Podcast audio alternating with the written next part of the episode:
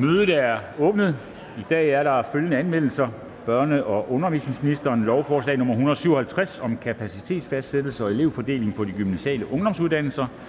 Udenrigsministeren beslutningsforslag nummer 194 om dansk militær bidrag til NATO's kollektive forsvar.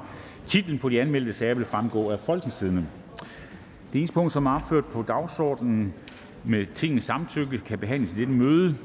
Det er samtykke om behandling af dette punkt. Det er jo så jævnfører forretningsordens paragraf 42, hvor der skal tre fjerdedels flertal til en sådan samtykke, og der kan så stemmes nu om samtykke.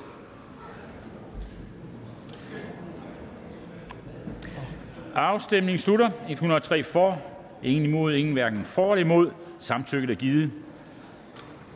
Anden behandling af lovforslag nummer 150, forslag til lov om restriktioner på transaktioner med kontanter og værdipapirer til dan for danske kroner til Rusland og Belarus af erhvervsministeren. Der er ikke stillet ændringsforslag. Er der nogen, der ønsker at udtale sig?